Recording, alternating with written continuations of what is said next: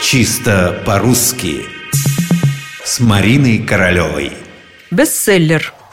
Как же полюбилось нашим покупателям и продавцам английское слово «бестселлер». Настолько, что заговорили они не просто о бестселлерах, но и о бестселлерах продаж. А вот как это бестселлер продаж? Особенно если учесть, что относится это странное выражение, ну, например, к новой марке электрочайников.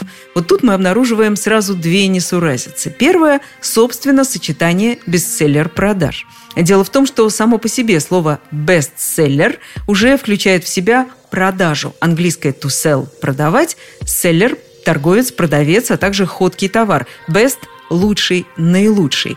Так зачем же добавлять сюда, как в кашу, и без того уже сдобренную маслом, еще одну увесистую ложку того же масла? Бестселлер, если ориентироваться на язык-источник, то есть английский язык, это то, что продается наилучшим образом.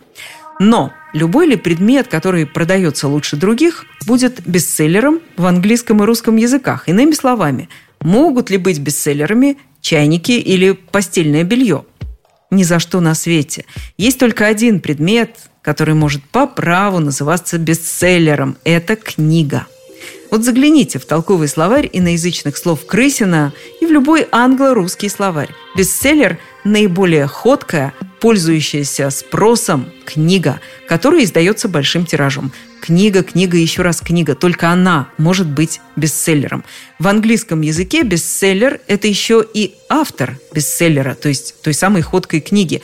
Но к нам в русский язык это значение вслед за словом не перешло. Итак, бестселлер – только книга. И ни в коем случае не продаж. Просто бестселлер. Этого уже вполне достаточно.